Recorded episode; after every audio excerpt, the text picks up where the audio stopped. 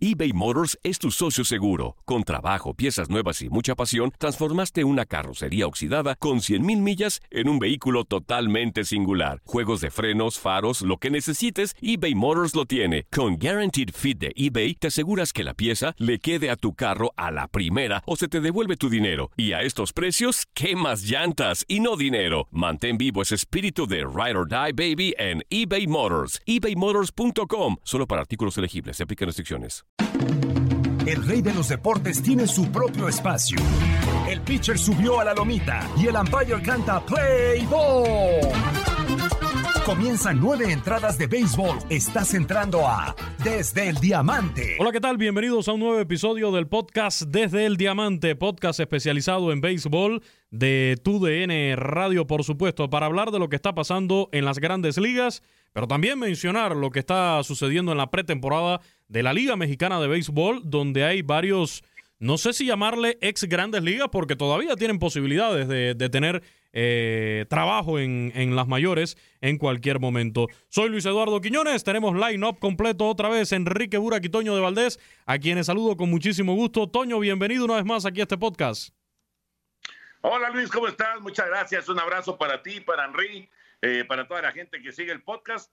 Sí, ya eh, ahora sí que contando los días para que arranque la temporada de Liga Mexicana. Nunca, nunca nos imaginamos cuando terminó el, la, la llamada Serie del Rey eh, en el dos mil diecinueve, cuando Monclova se coronó y, y, y pues venció en una muy buena serie final a los Leones de Yucatán. Nunca nos imaginamos que fuera a hacer una pausa tan prolongada para volver a tener béisbol de Liga Mexicana de verano, eh, pero bueno, finalmente ya va a llegar en este dos mil veintiuno, eh, va a arrancar el próximo día veinte con los acereros en contra de los sultanes, y el veintiuno vamos a tener a los Diablos jugando en el eh, Estadio Alfredo Harp en contra del Águila de Veracruz. Ahí estará presente Yasiel Puig con el equipo de, del Puerto, que regresa, por cierto, a la Liga Mexicana. Así es, y Yasiel Puig, el cubano, que ya lo vi en sus redes sociales, dedicándole un jonrón en pretemporada a su madre. Lo decía en redes sociales siempre, el Día de las Madres, le dedico un cuadrangular a mi mamá, y en esta ocasión, bueno, tiene que ser en Liga Mexicana de Béisbol, en pretemporada, pero también aprovechó la oportunidad. Enrique, bienvenido a este podcast también. En lo de Miguel Cabrera esta semana, igualmente espectacular, el venezolano con más hits en la historia de, de Grandes Ligas, superando a un compatriota suyo que veamos si puede o no entrar al Salón de la Fama, Omar Vizquel. Por supuesto, Luis, te, te saludo con mucho gusto, igual a Toño, a toda la gente que nos escucha. Eh, Miguel Cabrera, bueno, pues está destinado para ingresar al Salón de la Fama. Lamentablemente, eh, pues eh, después de aquellas épocas que tuvo con los Marlins, llegó un poco lejos con los eh, Tigres de Detroit, pero pues es un equipo que ha navegado en la mediocridad en los últimos tiempos, de manera que le hemos perdido un poco la pista a Cabrera, pero de cualquier forma es el último en conseguir una triple corona de bateo en el béisbol de las grandes ligas. Y sobre lo que mencionaban de la Liga Mexicana de Béisbol, pues no hay que eh, olvidar eh, lo que ha sucedido con Roberto Osuna, que finalmente va a tener una oportunidad con el equipo de los Diablos Rojos del México, toda vez que no se dio un contrato en grandes ligas, ya sea porque no confían en cómo haya quedado su brazo o porque las pretensiones económicas eran demasiadas. El caso es que no está en grandes ligas este año Roberto, tiene la oportunidad de eh, hacerle un reset a su carrera con los Diablos, y el caso también de Oliver Pérez, que después de diecinueve temporadas en grandes ligas, el que más tiempo ha estado en las mayores, eh, hablando acerca de un pelotero nacido en nuestro país, pues ahora lo vamos a tener con el equipo de Tijuana. Para ir calentando el podcast, pero les propongo dejarlo para el final con este tema de Liga Mexicana de Béisbol, pero vamos a lanzar ya la pregunta y, y la vamos pensando para el final. ¿Creen que en el caso de Roberto Osuna y de Yasiel Puig es un retroceso en sus carreras el estar en las condiciones que tienen actualmente y no tener trabajo en grandes ligas? No estamos hablando de jugar o no en Liga Mexicana, y, y pudiéramos mencionar, no sé, el béisbol asiático, cualquier liga. No es por demeritar a la Liga Mexicana de Béisbol, sino porque, creo yo, tienen condiciones para estar en grandes ligas. Eso lo dejamos ya para cerrar el podcast, pero para irlo calentando y tenerlo ahí sobre la mesa, vámonos con el tema de Miguel Cabrera. Fue sin dudas una de las grandes noticias, Toño, durante esta semana. Ya lo decía Enrique, un futuro miembro del Salón de la Fama de las Grandes Ligas en Cooperstown, sin discusión logra superar a Omar Vizquel como líder de por vida entre los jugadores nacidos en Venezuela, con dos mil ochocientos setenta y ocho hits, sumando ya otro récord. Es uno de esos peloteros que cada turno al bate eh, va aumentando su historia en su carrera en Grandes Ligas, Toño. Exacto, exacto. Lo, lo dices muy bien, Luis. Es, es de esos eh, peloteros que ya van eh, pues eh, escribiendo historia casi, casi cada turno al bat.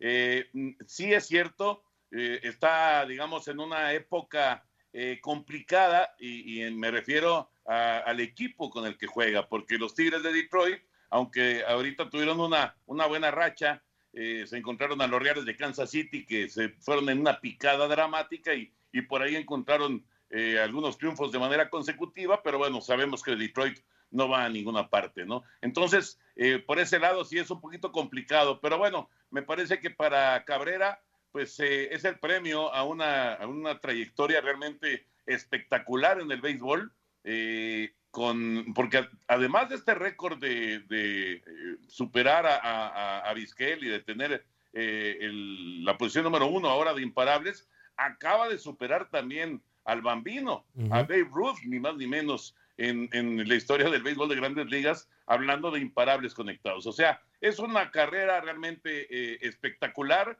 una carrera que qué chistoso, porque eh, seguro Andrés se, se recordará muy bien, eh, nos tocó ver justo el inicio de esa carrera de, de Cabrera, cuando estaba con los Marlins, en ese entonces Marlins de Florida, ¿no? Y era un chavito que llegó y que empezó a armar auténticamente una revolución porque bateaba de maravilla, ¿no? Y quién se iba a imaginar que tantos años después, pues iba a estar rompiendo ya este tipo de récords, ¿no? Ya es un histórico, es un legendario, es de esos personajes que se van a, a recordar por siempre en el, en el béisbol de Venezuela, en el béisbol latinoamericano y, y en el béisbol de Grandes Ligas. Sí, sin dudas. Y la semana pasada yo creo que fue uno de los nombres que mencionamos acá, Enrique, cuando hablábamos de la situación de Albert Pujols, que por cierto ya pasó por waivers sin interés de ningún equipo, ya es agente libre Albert Pujols, y era uno de los nombres que mencionábamos, el de Miguel Cabrera, por el equipo en el que está.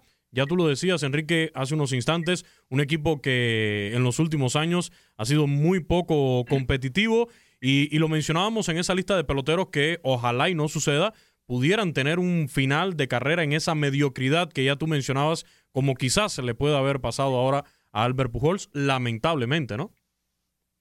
Sí, de acuerdo. Eh, pues sí, uno siempre quisiera que aquellos grandes deportistas se eh, retiren en todo lo alto, pero no todos tienen esa posibilidad, o el deporte mismo tampoco les da la opción de ser un equipo ganador.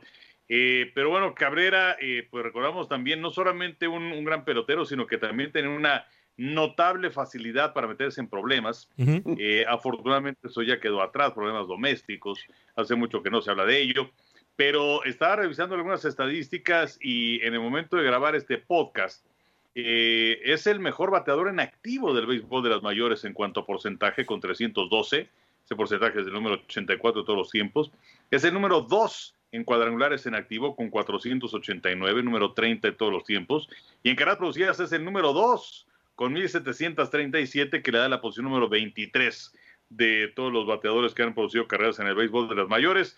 Así que, pues, es eh, un gran pelotero, es un símbolo. Eh, ha tenido, lamentablemente, también eh, lesiones recientes, pero bueno, pues, eh, como decía hace un momento, está encaminado para ir al Salón de la Fama. Eh, aquí lo curioso, Toño, Enrique, es que necesitó incluso menos turnos al bate el propio Omar Vizquel para romperle este récord y convertirse en el venezolano con más imparables en Grandes Ligas. Fueron dos mil doscientos veintiocho turnos oficiales al bate por diez mil quinientos ochenta y seis de Omar Vizquel para poder llegar a esta marca. Y es un Miguel Cabrera ya a sus treinta y ocho años, por esto sacaba el ejemplo por ahí con, con lo de Albert Pujols, con la situación de Albert Pujols, que está en la antepenúltima temporada de este contrato De, de ocho campañas por doscientos cuarenta millones de dólares. Le falta por cobrar por parte de los Tigres de Detroit treinta y dos millones de dólares en dos mil veintidós y dos mil veintitrés. Y pudiera tener opciones, ¿no?, en cuanto a su contrato para seguir eh, su carrera en caso de, de quedar entre los cinco mejores en lo que es la competencia, ¿no?, por el, por el M V P. Ojalá y no sea otro Albert Pujols, ojalá y podamos ver a un Miguel Cabrera eh, retirarse del béisbol, quizás. Eh, como ejemplos de, de otros que lo han hecho por todo lo alto, hablando de latinos, bueno, Mariano Rivera, esa despedida que tuvo con los Yankees de, de Nueva York. Sí, eh, yo sinceramente lo veo difícil con, eh, con Detroit, ¿no? Porque pues eh, con los Tigres de Detroit, ya, ya se comentó, pues no, no, no hay mucho, mucho futuro, esa es la realidad. Eh, eh, sí me parece que todavía es, es demasiado largo el contrato que le queda uh-huh. a, a Cabrera, ahora que lo estás mencionando, eh, dos años más, además de este, sí me parece que, eh, bueno, vamos a ver cómo está físicamente, ¿no? Cómo llega físicamente al, al veintidós, al veintitrés, y si, y si puede redondear eh, pues eh, este, este contrato.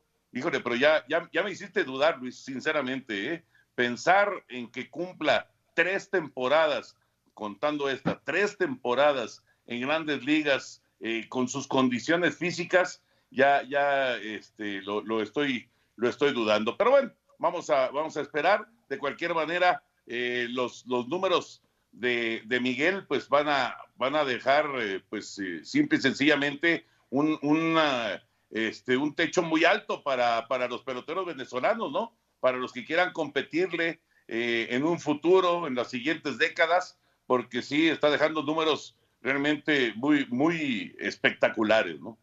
En el caso específico de Albert Pujols, ya para ir cambiando de tema, lo decíamos esta semana, ya es agente libre oficialmente. Uno de los equipos que se estuvo manejando por ahí, Enrique, eran precisamente los White Sox de Chicago, ¿no? Y Tony La Russa dijo, no, pues acá no hay, no hay lugar, me encantaría, pero acá no hay, no hay cupo. Entonces, ahora sí es cuestión, yo creo, ya de esperar, pero lo cierto es que parece ya cantada, ¿no? La, el final de la carrera de Albert Pujols. Sí, estoy de acuerdo contigo. Y bueno, pues eh, hablaban esta, esta cuestión de medias blancas por la relación uh-huh. eh, que tuvo Tony La Russa con Albert Pujols cuando estaban con los Cardenales de San Luis. Pero pues nada más, ¿no? La verdad es que pues sí es, es triste que quien llegó a ser un pelotero realmente extraordinario, que pues tiene seiscientos sesenta y siete cuadrangulares, eh, vea de esta forma concluida su carrera, pero... Eh, pues eh, ya no te daba lo mismo eh, ofensivamente hablando, defensivamente hablando tampoco, ya se veía lento en los senderos. Entonces, eh, aunque haya sido de una manera abrupta, pues creo que es la mejor forma de decir adiós antes de seguir arrastrando el apellido. Yo no, no veo ningún equipo, la verdad, que pueda estar interesado en él. La única posibilidad sería un equipo de la Liga Americana por la cuestión del bateador designado, pero ahí tampoco lo veo. Bueno, y hablando de, de los White Sox, precisamente es uno de los equipos que al momento de grabar este podcast viernes en la tarde está enrachado, llega con seis triunfos de forma consecutiva. Este, estos Cuban, Cuban White Sox, aunque ahora tienen la ausencia por ahí de, de Luis Robert ya desde hace una semana, un par de semanas, está ausente el cubano Luis Robert de este equipo de, de los White Sox, pero vienen en un momento formidable durante esta semana, eh, precisamente le ganaron la serie a los mellizos de Minnesota tres a cero y venían también del fin de semana a imponerse a los Reales de, de Kansas City también por tres a cero. Son seis triunfos de forma consecutiva, unos eh, White Sox de Chicago que con veintidós victorias, trece derrotas, exhiben el mejor promedio de victorias y derrotas en esta temporada, seguido por mis eh, Gigantes de San Francisco. Yo aprovecho en estos días para sacar a pasear la gorra. Eh, eh, creo que está justificado que, que, que nos pongamos la gorra de los Gigantes eh, porque están ahí con un averaje de ganados y perdidos de seis veintidós con veintitrés y catorce y liderando, por supuesto, sus respectivas divisiones ambos equipos. Fíjate, fíjate Luis, Henry, eh, el día de ayer tuvimos la oportunidad de transmitir el juego precisamente de Medias Blancas y, y bueno, simplemente confirmar y comprobar lo que está haciendo Tony La Russa, ¿no? Que uh-huh. además... Eh, pues hay que decirlo, ha, ha cosechado pues lo que sembró Ricardo Rentería, el manager eh, hasta el año pasado de, del equipo. Eh, yo veo sinceramente muy fuerte a Medias Blancas. Qué lástima lo de Robert porque sí es una ausencia eh, que, que pesa, pero eh, aún así, eh, digamos que dentro de pues, la pésima noticia de perderlo, pues por lo menos lo van a recuperar para la segunda parte del calendario, o sea, sí va a estar listo para el playoff y yo creo que este equipo tiene que aspirar y pensar en Serie Mundial, ¿no? Eh, ayer no pusieron en el orden al bata a Yermín Mercedes, el dominicano, pero lo trajo a batear de emergente Tony La Russa, pegó el imparable a la hora cero, es el líder de bateo del béisbol de Grandes Ligas, es, es un novato de veintiocho años que finalmente recibió la oportunidad y, y está luciendo de maravilla. En fin, yo creo que este equipo eh, va, va a tener eh, momentos muy gratos en el veinte veintiuno, este, me parece, y se está convirtiendo en rival a vencer, inclusive por encima de, de los que pensaban en Yankees, este, de Medias Rojas, que también ha sido una sorpresa, eh, Houston, Oakland, eh, hablando de la Liga Americana, ¿no? Creo que Medias Blancas va a ser el rival a vencer. Y en estos eh, Cuban White Sox, destacar por supuesto al M V P de la Liga Americana el año pasado, José Abreu. Ya durante esta semana sobrepasó la cifra de setecientas carreras impulsadas, acumula eh, setecientas dos, y en jonrones también está escalando posiciones porque ya son doscientos cinco cuadrangulares los de José Abreu en esta, en esta su carrera en el béisbol de las Grandes Ligas, también eh, demostrando, ¿no?, por qué se queda en ese equipo de los White Sox con el cual debutó en el año dos mil catorce. ¿Por qué firma esa extensión de contrato con los White Sox? Ese amor que lo une a la organización, que tiene lazos muy especiales con, con los cubanos, lo hemos dicho ya en varias ocasiones.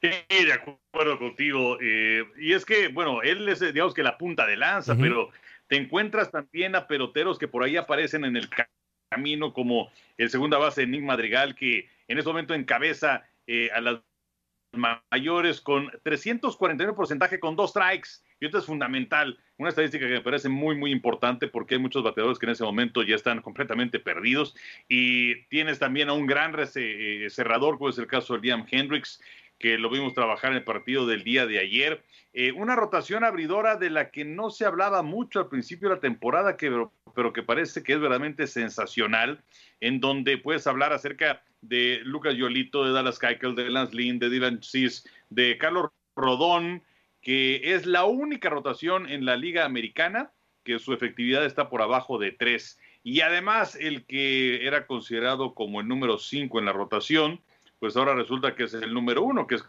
Carlos Rodón, que no nada más tiene ese partido sin hit ni carrera contra los Indios, sino que tiene marca de cinco ganados, cero perdidos y cero punto cincuenta y ocho de efectividad.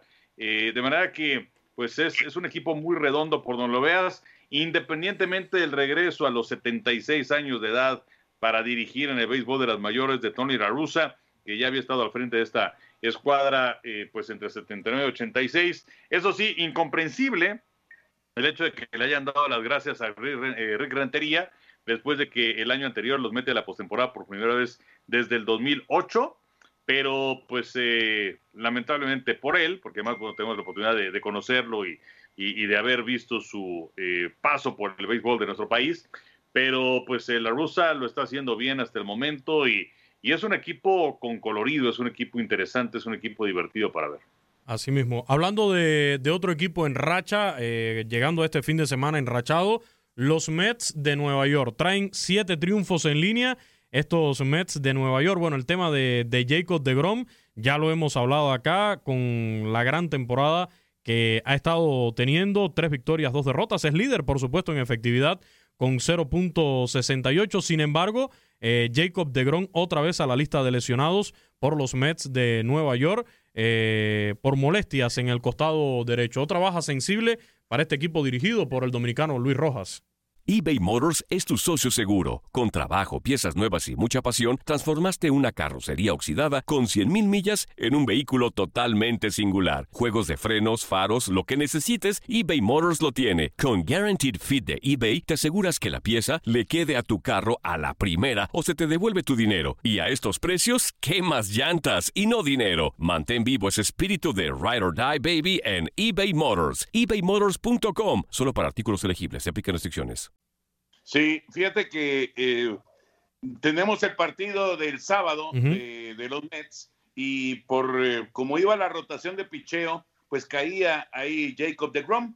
Lamentablemente, como dices, ha, ha ido a la lista de lesionados, y bueno, pues ni modo, no, no, no habrá oportunidad de, de observarlo en, en la transmisión de tu D N. Pero eh, independientemente de esto, que aparece, parece que no es una, una lesión seria la de de Grom, simplemente están dejando que pase un poquito de tiempo para, para eh, tener ya un, un dictamen eh, definitivo, pero parece que no es seria la lesión, eh, que estará de regreso muy pronto, pero eh, creo que el equipo está muy, muy bien redondeado, ¿eh? y, y mira que eh, además de la lesión de de Grom, se les lesionó al Monte el, el otro día en, en un choque con la barda en el jardín central, y se les lesionó McNeil corriendo a la segunda base. O sea, de repente como que vino una rachita de lesiones para, para los Mets. Aún así, el equipo se ve muy bien, se ve fuerte, se ve eh, muy bien estructurado. Ya pasó la tormenta, y creo, Luis Enrique, esto es lo más importante en, en, en este momento para los Mets. Ya pasó la tormenta sobre la cabeza de Lindor, ya después de todo lo que se empezó a hablar y que este, si era demasiado lo que cobraba y uh-huh. que no funcionaba, etcétera, etcétera. Bueno, ya pasó la tormenta, ya Lindor otra vez está empezando a batear, está fildeando muy bien, se está divirtiendo, que eso, sabemos cómo es Lindor, ¿no? Él, él es de esos peloteros que se divierte cuando está en el terreno de juego, y eso me parece que le viene de maravilla a un clubhouse que pues eh, necesita, necesita tener de, de esos aspectos positivos y no negativos como se está viviendo con Lindor en las primeras semanas de la temporada. Francisco Lindor, que en los últimos siete juegos eh, está bateando para tres cuarenta y ocho, tiene un jonrón, cuatro impulsadas, en, en un total de veintitrés turnos al bate, ¿no? Con estos Mets de Nueva York. Y bueno, en la campaña de forma general, el Lindor bateando para doscientos dos, con veintidós indiscutibles en ciento nueve turnos, tiene par de cuadrangulares y siete remolcadas, así que coincidiendo contigo ahí, Toño. Además, una ofensiva, un line-up encabezado por Pete Alonso.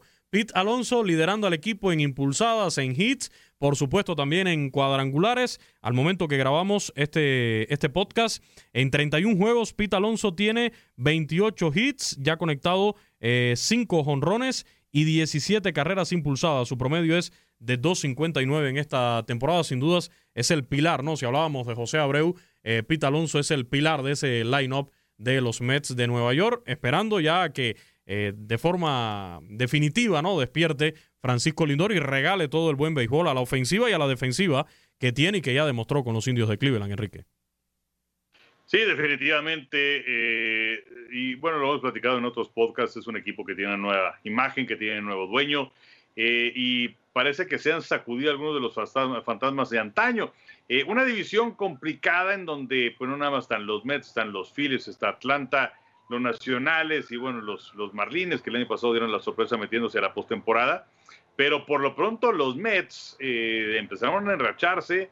En el momento de grabar este podcast han ganado siete consecutivos, ocho de los últimos diez, y tienen ya cinco juegos por encima de quinientos y le sacan juego y medio a los Phillies, eh, mientras que a cuatro juegos está Miami y el equipo de Atlanta. Entonces eh, hay que seguir con mucha atención a los Mets de Nueva York, que tienen buen picheo, que tienen buen bateo y que, insisto, eh, siempre es interesante ver equipos que tienen colorido, y los Mets lo tienen.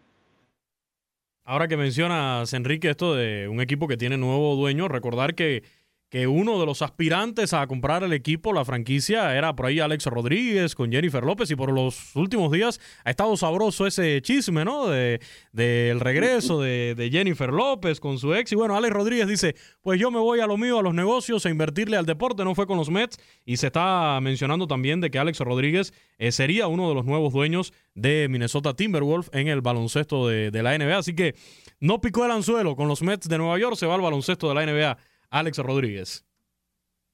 Pues sí, se ve, se ve que el grupo de inversión en donde Alex está involucrado, pues están eh, realmente muy, muy interesados en, en estar trabajando con la cuestión de, de deportes, ¿no? De, de conseguir eh, un, un, un equipo, y si no es béis, pues será básquetbol, pero bueno, se, se nota inmediatamente de de este grupo de inversiones. Voy a, voy a meter aquí el, un, un tema que a Henry no le va a gustar mucho, eh, porque es eh, tema futbolero, pero bueno, es, es una cuestión de negocios, no es una cuestión de cancha, ¿no? Y entonces eh, hay, hay otro grupo de inversionistas que están eh, a punto de, de meter un billete importante en el fútbol mexicano, con el Necaxa, ¿no? Con el Necaxa, y ahí está, está Verlander, en ese, ¿no?, grupo. Está Verlander, exacto, está, está su esposa, está también eh, Mesut Özil, el, el eh, jugador de la selección alemana. O sea, este, este grupo, este, esto, esto de hacer grupos de, de inversionistas se ha convertido, bueno, a lo mejor, a lo mejor ya, ya es muy popular desde hace mucho tiempo, y nosotros, pues, o, o por lo menos yo, no estoy muy, muy enterado de, del tema, ¿no? De, pero, pero de que empezaron a, a sonar muy fuerte con lo de los Mets, el grupo de Alex Rodríguez y de J-Lo, y con lo de, eh, bueno, desde antes del Magic también, ¿no? Uh-huh. El Magic con los Dodgers de Los Ángeles, o sea, eh, como que se volvió algo muy popular, ¿no? Y muy codiciado entrar al mundo del deporte. Debe dejar algo de dinero, ¿eh, Enrique, esto del negocio en el deporte? Alguito debe dejar. Sí, sí deja, eh, sobre todo si estás en el sitio correcto, no precisamente invirtiéndole en Necaxa o San Luis, pero eh, sí, eh, en el béisbol de las grandes ligas o en la N B A o en el fútbol americano, vaya que es un, un gran negocio. Yo simplemente esta compra que se había demorado un poco de Alex Rodríguez, que es el rostro visible de, de este equipo, junto con Mark Lowry, que es un hombre de negocios, te van a meter mil quinientos millones de dólares para comprar el equipo de los Timberwolves, que hay que decirlo, también necesita una manota de gato porque es uno de los peores equipos en el básquetbol de la N B A. Pero, eh, pues sí, eh, es, es algo que atrae y muchas veces también les gusta que atraiga reflectores.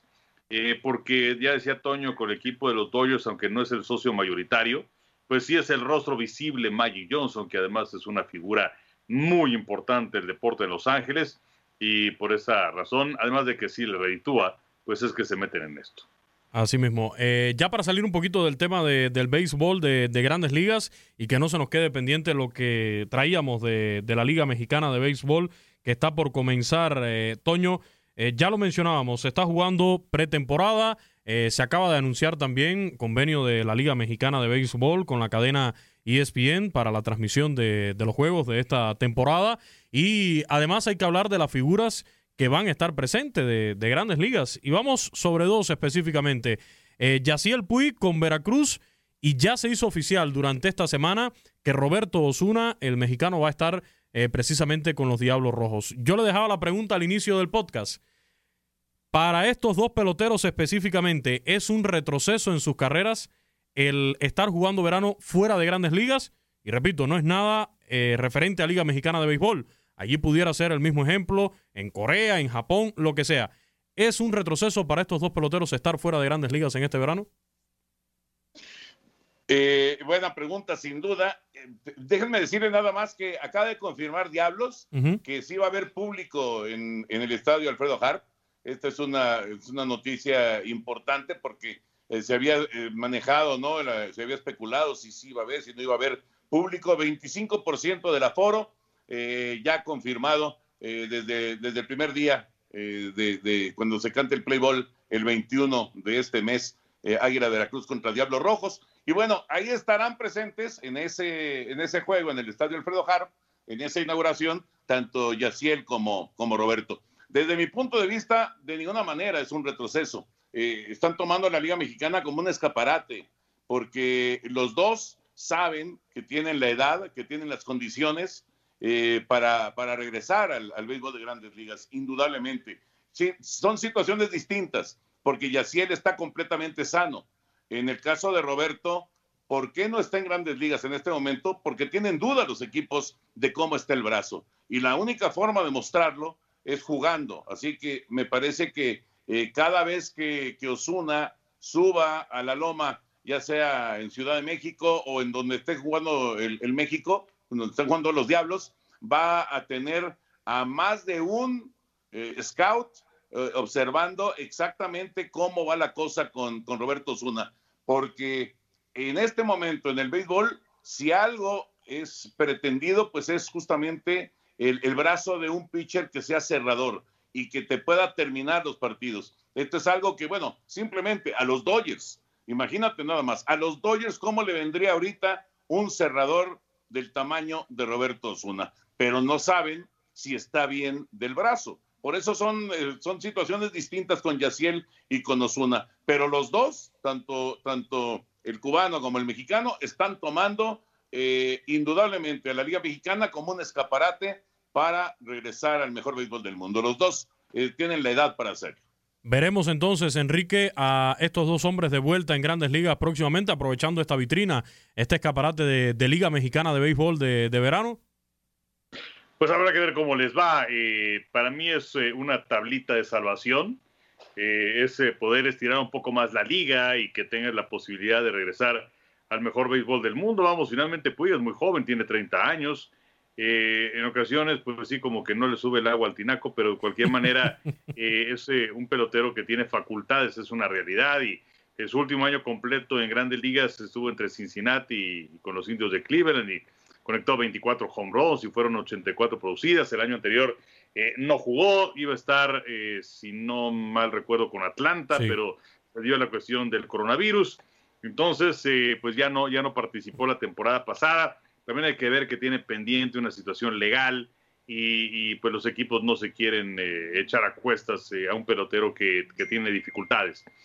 Eh, y en el caso de Roberto, pues eh, simplemente si muestra que está sano, yo creo que tiene grandes posibilidades de regresar a las Grandes Ligas. Pero pues todo depende de cómo les vaya. O sea, si les va bien, creo que los dos tienen posibilidad de regresar. Muy distinto a lo de Bartolo Colón. Sí. Y, y, y pues eh, de, después de lo que va a hacer acá, pues es... es ya irse, pues, a un asilo, ¿no? Pero, eh, pues, eh, yo creo que son, son situaciones completamente diferentes. Eh, esperemos buenas actuaciones de, de estos hombres, y bueno, va a ser un atractivo, eh, por ejemplo, ver enfrentamientos entre los Mariachis de Guadalajara contra Veracruz, ahí ver a estos dos ex-Dodgers, eh, Adrián González y, y Yasiel Puig. Por cierto, ya la gente de Mariachis haciendo un gran trabajo ahí en un, esta nueva... Eh, franquicia, ¿no? Eh, creo que es difícil, eh, va a ser un poco complicado el poder atraer ese público, ver cómo funciona en Guadalajara en verano. Se dieron problemas con el estadio de Charros, el famoso estadio panamericano de atletismo. Hubo algunas situaciones en la, en la última semana. Eh, al parecer va a jugar ahí el equipo. De manera oficial, todavía no se ha dicho nada, pero todo parece indicar que va a jugar ahí en la casa de, de Charros durante la Liga Mexicana del Pacífico, que es el estadio panamericano en, en Zapopan. Pero creo que, que es complicado, ¿no? Y, y va a ser una prueba de fuego también para la gente de Mariachi. Yo sé que Enrique ya ha dicho aquí que no le gusta el nombre de entrada. Eh, creo que, no, un, creo no. que un buen gancho es por ahí Adrián González. Pero se van a seguir llamando mariachis. mariachis, bueno, pero... mariachis allá en el béisbol... Eh, vamos a llamarle béisbol desorganizado, que yo jugué en el barrio. El mariachi era el que toreaba un fly en los jardines. Siempre era, se conocía así como el que toreaba los flies. Bueno, pero sí es, sí es muy atractivo tener a Adrián. Yo creo que sí, me, me parece que, eh, que puede funcionarle a, a, a la gente eh, como imán de taquilla. Eh, además de que él, bueno, quiere ir a, a los Juegos Olímpicos, uh-huh. ¿no? Que también Roberto Osuna ya, ya comentó que le encantaría ir a, a los Juegos Olímpicos. Vamos a ver, como dice Enrique, cómo le va. Y, por supuesto, si no hay una oferta de Grandes Ligas antes de que llegue la cita olímpica, que es en el mes de julio. Entonces, sí, va, va, va a ser muy, muy interesante. Ahorita que mencionabas este, lo de a ver cómo le funciona en verano el béisbol eh, a, a la gente de Guadalajara. Qué curioso, porque durante años y años y años hubo béisbol en verano. Uh-huh.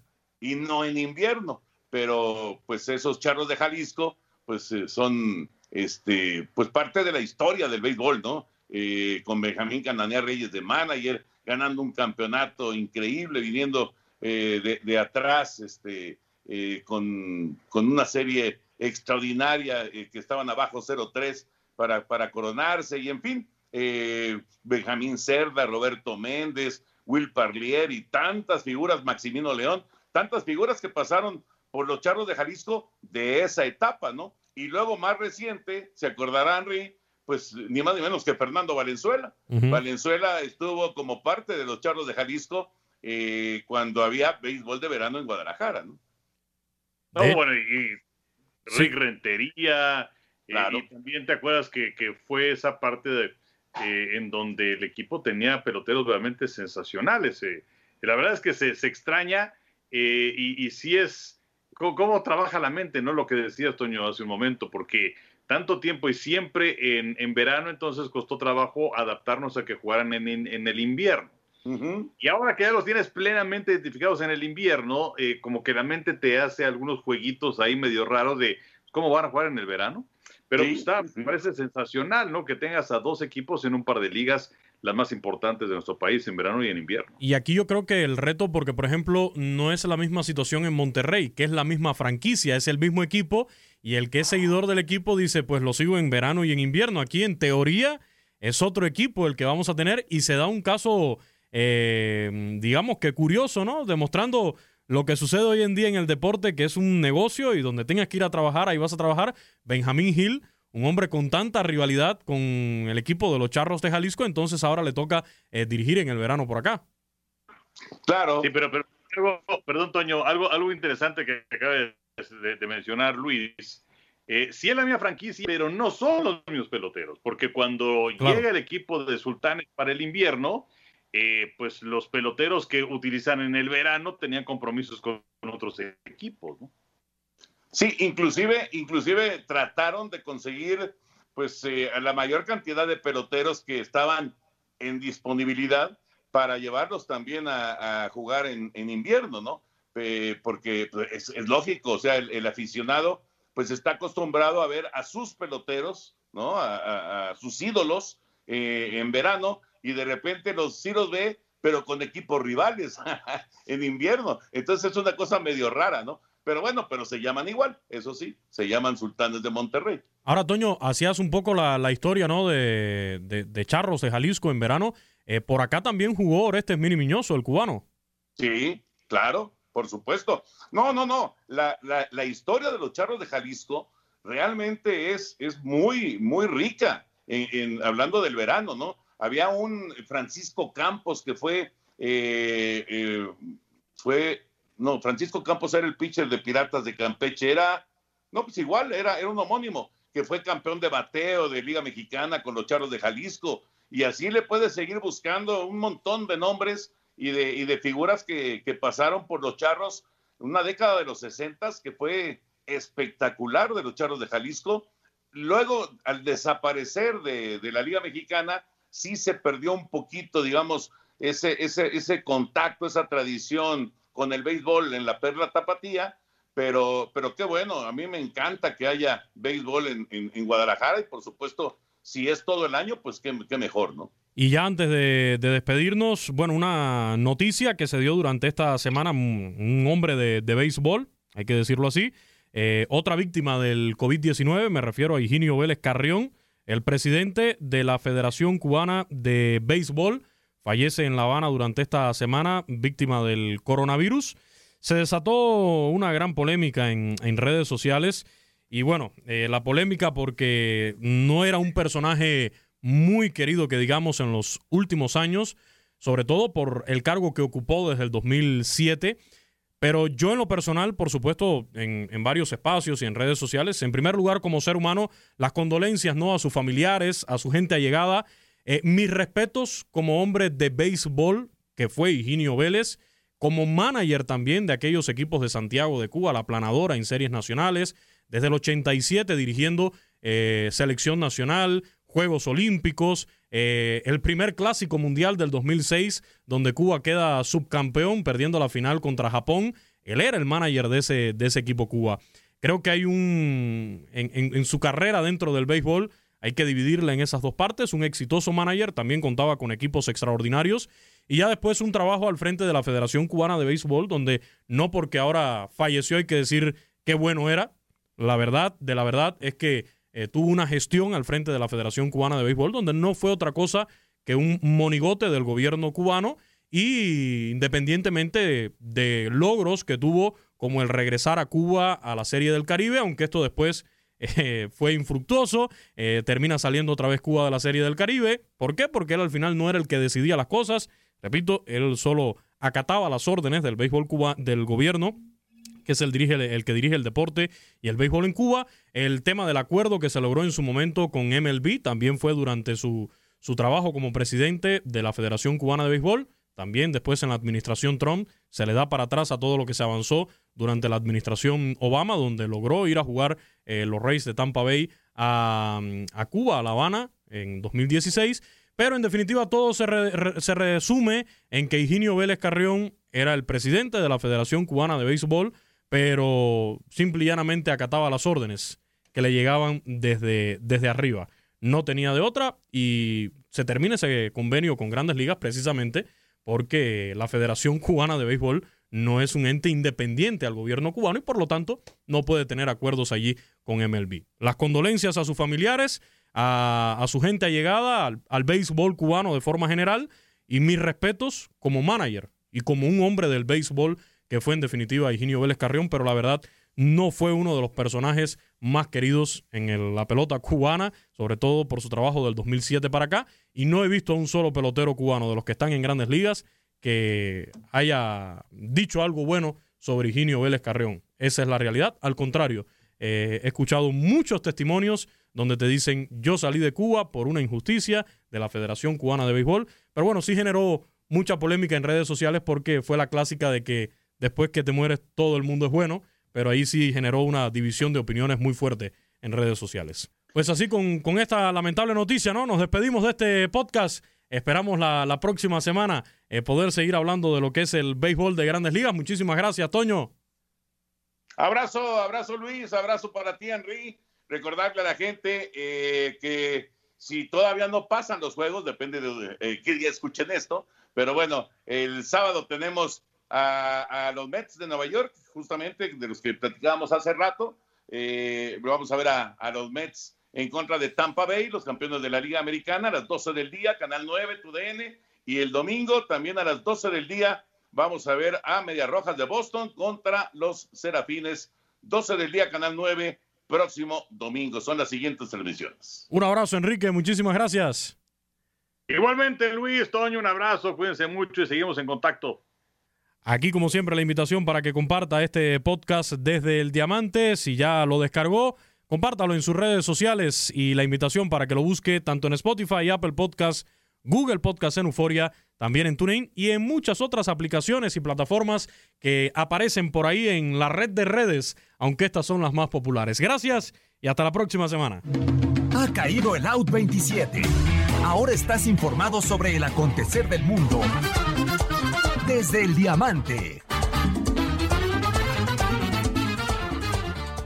Boost Mobile tiene una gran oferta para que aproveches tu reembolso de impuestos al máximo y te mantengas conectado. Al cambiarte a Boost, recibe un cincuenta por ciento de descuento en tu primer mes de datos ilimitados. O, con un plan ilimitado de cuarenta dólares, llévate un Samsung Galaxy A quince cinco G por treinta y nueve noventa y nueve. Obtén los mejores teléfonos en las redes cinco G más grandes del país. Con Boost Mobile, cambiarse es fácil. Solo visita boost mobile punto com. Boost Mobile, sin miedo al éxito. Para clientes nuevos y solamente en línea, requiere AutoPay. cincuenta por ciento de descuento en el primer mes requiere un plan de veinticinco dólares al mes. Aplican otras restricciones. Visita boost mobile punto com para detalles.